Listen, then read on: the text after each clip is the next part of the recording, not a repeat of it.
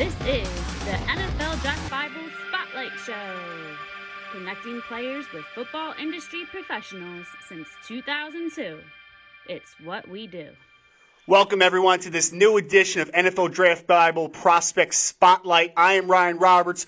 Rise and Draft on Twitter. Please follow everything NFL Draft Bible, NFLDraftBible.com. Take a look at all the great content, the draft guide we just put out, everything. Uh, we're really proud of everything we're putting out there. And I have a 2021 NFL Draft prospect who I've been really surprised about and really excited about the film I've watched of him so far. Mr. Drew Plitt, who is a quarterback from Ball State, originally out of Loveland High School in Ohio. Last season, Drew put up 2,918 yards passing, 24 touchdowns, 64% completion percentage, and he added another five scores on the ground. So, Drew, why don't you say hi to the folks, man? And again, I really appreciate you taking the time today, my man. Hey, Ryan, thanks for having me on here. Um, it's a great opportunity. I'm so excited to uh, end all the, the craziness and get back on the field and start playing with my teammates. So, uh, not right now, just working out on my own and glad to be on here.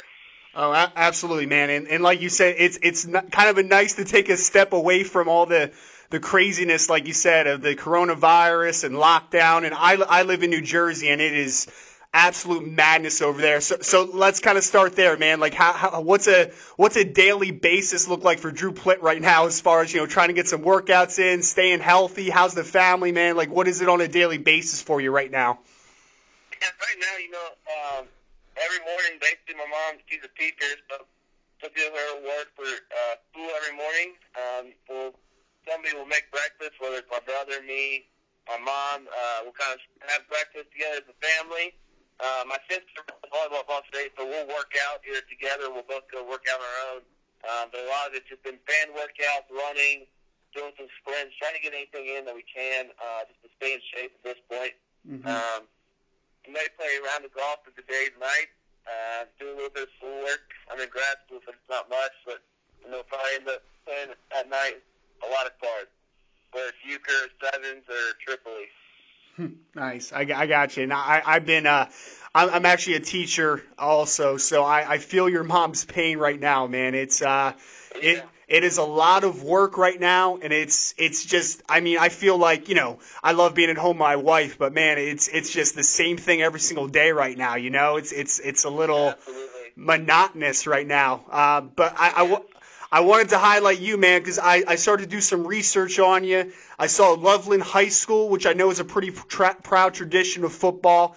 So I, I wanted to ask, you know, coming out of Loveland, why was Ball State the best fit for you, and m- maybe what were some other schools you had high, a high interest in as well? Yeah, um, you know, there I had a lot of a lot of MAC school interest. So that was kind of where I was sitting. Just the offense that we ran was a wing tee, so I did not throw much. Mm. Um, probably about 12 times a game in high school.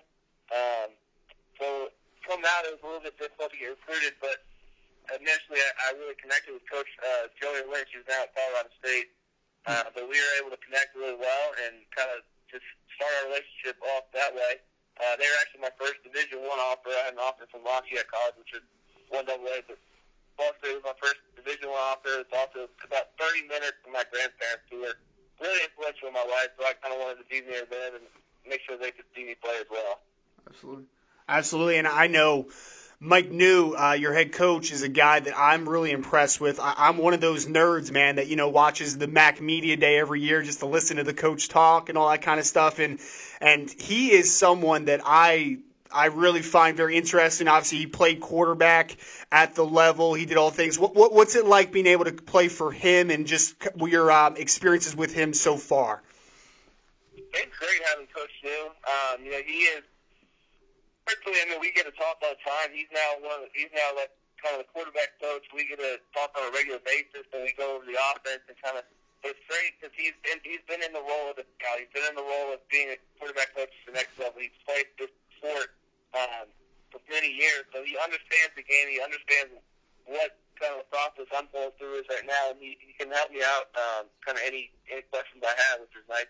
And on the field, you know, he's just he's got a brain like every other one of the greats. That he's just there. He, he knows what's going on with the game, with the defense, with what kind of works and what doesn't. And being able to go to him, ask him any question I can, um, is great. And I wanted to ask about this last season, obviously for you, Drew, because I, I listed some of the the stats that you had. Obviously, you had an incredible season, first year as a full time starter. I know Riley knew. I mean, Riley knew. Riley Neal uh, obviously transferred before the season, so this was your year. This was your opportunity to be the full time starter, and obviously, you took huge advantage of that opportunity with some of those stats I put up. You know, the 24 touchdowns, only seven interceptions, five more rushing touchdowns. How did that first year for you, um, just from an individual standpoint, how did that kind of live up to your expectations? You know, I think personally it's a letdown just because I, I care more about the wins and losses. Mm-hmm. Um, I'm a person that, that hates to, to lose more than anything in the world. Um, I really don't care about we're going to games with the stats come out right, but as long as we win. Um, the game is always better when we win. It's always more fun. Um, but if we, we are talking stats, I mean, I was proud of what I did. I know there's a lot of work I can do, a lot of stuff that I can fit. Um, and that's kind of what we started on this offseason with Coach Hill. We and that's the other twice a week, and we kind of go over what what I could fix. We look at the, the, my bad plays and we talk about what I could fix in those bad plays, and um, kind of change change what I needed to, um, and continue to work on what I'm good at. Mm-hmm. Uh, so having the years prior where I played three, four games or came in late uh, was great, but having a full year was was really nice to be able to go out from game one to game twelve and just start every game. Yeah, and I, I know expectations have to be increasing for you, you know, being the quarterback. And I know obviously the win loss record last year wasn't what you probably would want it. But I mean, looking at the roster you guys have coming back, I know Danny Pinter's moving on, but you have Caleb Huntley coming back, Justin Hall, Curtis Blackwell, someone I was really impressed with on tape. How good do you think that, Drew, for going into 2020, how good do you think that this offense could be? I think we could, we could be better than we were last year. Uh, just because your guys are a year older, so obviously it stinks to lose Danny, to lose Walt, um, and Rod, Riley Miller. But we have guys coming back that have just as much experience to uh, care about the game just as much and really working as hard as they can right now to uh, be better than what we were last year and kind of change that win-loss record. Uh, and kind of what our goal is right now is uh, the MAC championship, and we're say, we say we're staying in the uh, the winner workout is DOB, which is Detroit or bust, and that's kind of what our mindset is. We're not getting to Detroit, what happens. Mm-hmm. And and uh, it's it's kind of hard, Drew, because like you know when I ask people who are some players that they model their game after, I'm watching your tape, man, and I'm like, he wears number nine. He's very he's very accurate. Is it safe to say that you might be a Drew Brees fan? Draw a lot of comparisons, which is nice, but also at the same time, he's a only the level. You can't you can't really compare me to him because he's done a lot of things that are just unbelievably impressive. But um, to get those comparisons is is unbelievable. Um, I like to say that I, I have my own game. I play my own game, and I play my own way. Mm. Um, and I just, for me, it's just going out there and playing the game of football and being an athlete in every sense of the word. Absolutely, absolutely, and that, that's very well said. I, I I didn't want to compare you to Drew, man. It's just you know number nine, and you know. Yeah, he, Coach, Coach Drew says all the time, you know, he he was he works in the Saints, so he loves Drew Brees, and he always says for nine, and I'm like, I, I I like it, but at the same time, I got to be on his back. Absolutely, man. I I I respect that 100, percent and, this I know right now this this process it's kind of hard for you. You you talked about you know getting some running in and just doing the best you can with workouts. Is what for you though, Drew? This off season has kind of been the the the most important aspect for you to try to improve in your game and try to take it to the next level. I think for accuracy. You know, there's you say 64% is good, but to me it's not good enough. There's a lot of plays that I left out there that I could have been a lot more accurate, and that percentage should have been upwards near 70% or even higher. Um, so kind of what, what we looked at with those plays, those two were the ones that I missed the throws and I wasn't as accurate. How to change those and really get that percentage up. Mm-hmm. Um, also expanding my, my knowledge on just the game itself, knowing the defenses and knowing what offenses go, know what offensive plays goes, goes against each defense and uh, what, what best fits our play. And you, you mentioned a couple guys obviously leaving, uh, Danny and Riley and, and Walt. And, uh, you know, I mentioned a couple guys you had coming back. Can you give us kind of a little glimpse? And I, I know you missed out on, on a lot of spring opportunities this year to be with the team, but who are some guys that you might be depending on to really step up next year and, or guys that we should keep our eyes on? Yeah, you know, we, one years so far. Going into his fourth year, started Preston, Justin Hall. Mm-hmm. Uh, just an unbelievable athlete to make plays uh, whenever you get the ball to him. Caleb Huntley, great runner downhill. He's going to make you pay for anything up the middle. Um, he's also working a lot on his testing, so he's going to be a lot better out of the backfield with the, the pass plays. Antoine Davis, just a big guy, big hands, strong hands, going to go up and make any play. Johan, the tall dude, uh, big, long, fast, uh, deceivingly fast, and he's going to go out and make the plays. Uh, just kind of our go-to probably guy in the red zone, out and make the jump balls.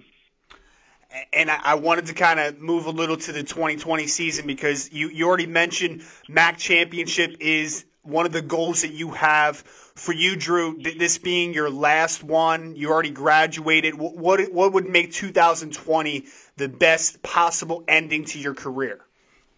A MAC championship, you know. Uh, I think you go into as a college football player, you want to go in, you want to you want to win a conference or win a national championship. But uh, for us, it's you know the national championship obviously is not as realistic as what it may what it should could be um, for some other people. But for us, it's the, MAC championship, and that's what it is for me. Is that I don't care about uh, what the stats are, where I go after this. I want to I want to win a MAC championship for the, the school, uh, for the players, for the guys that came last year and the year before that. I've been there then go on and win a bowl game, win the first one in school history. And last question here for you, Mr. Drew Plitt, again from Ball State quarterback. This obviously is an interview because there is a very good chance. I, I feel like you're definitely going to get a shot at the next level, the professional football league, and and get every opportunity in that in that barometer. What would just a quick question of what would that feel like for you? Because I can imagine, you know, I, I was there at one point too. You know, playing professional football was kind of the dream. What for you, Drew? What type of blessing would that ultimately be for you? It's a dream come true. You know, I just got to do everything in my power to put myself in my position. I understand that sometimes it does slip down, sometimes it does. In my case, I hope it does. I really just praying for that. It, it dream true. Um, I just got to put myself in this possible situation is to get there, uh, to have that opportunity. And so far, my dreams come true, so I hope they continue to. Awesome. Awesome. Well, again, I'm here with Mr. Drew Plitt, quarterback from Ball State. Ryan Roberts, Rising Draft on Twitter with NFL Draft Bible, Prospect, Player Spotlight. Drew, again, man, want to thank you so much. I really appreciate you coming on today. Absolutely. Thank you, Ryan. Thank you very much.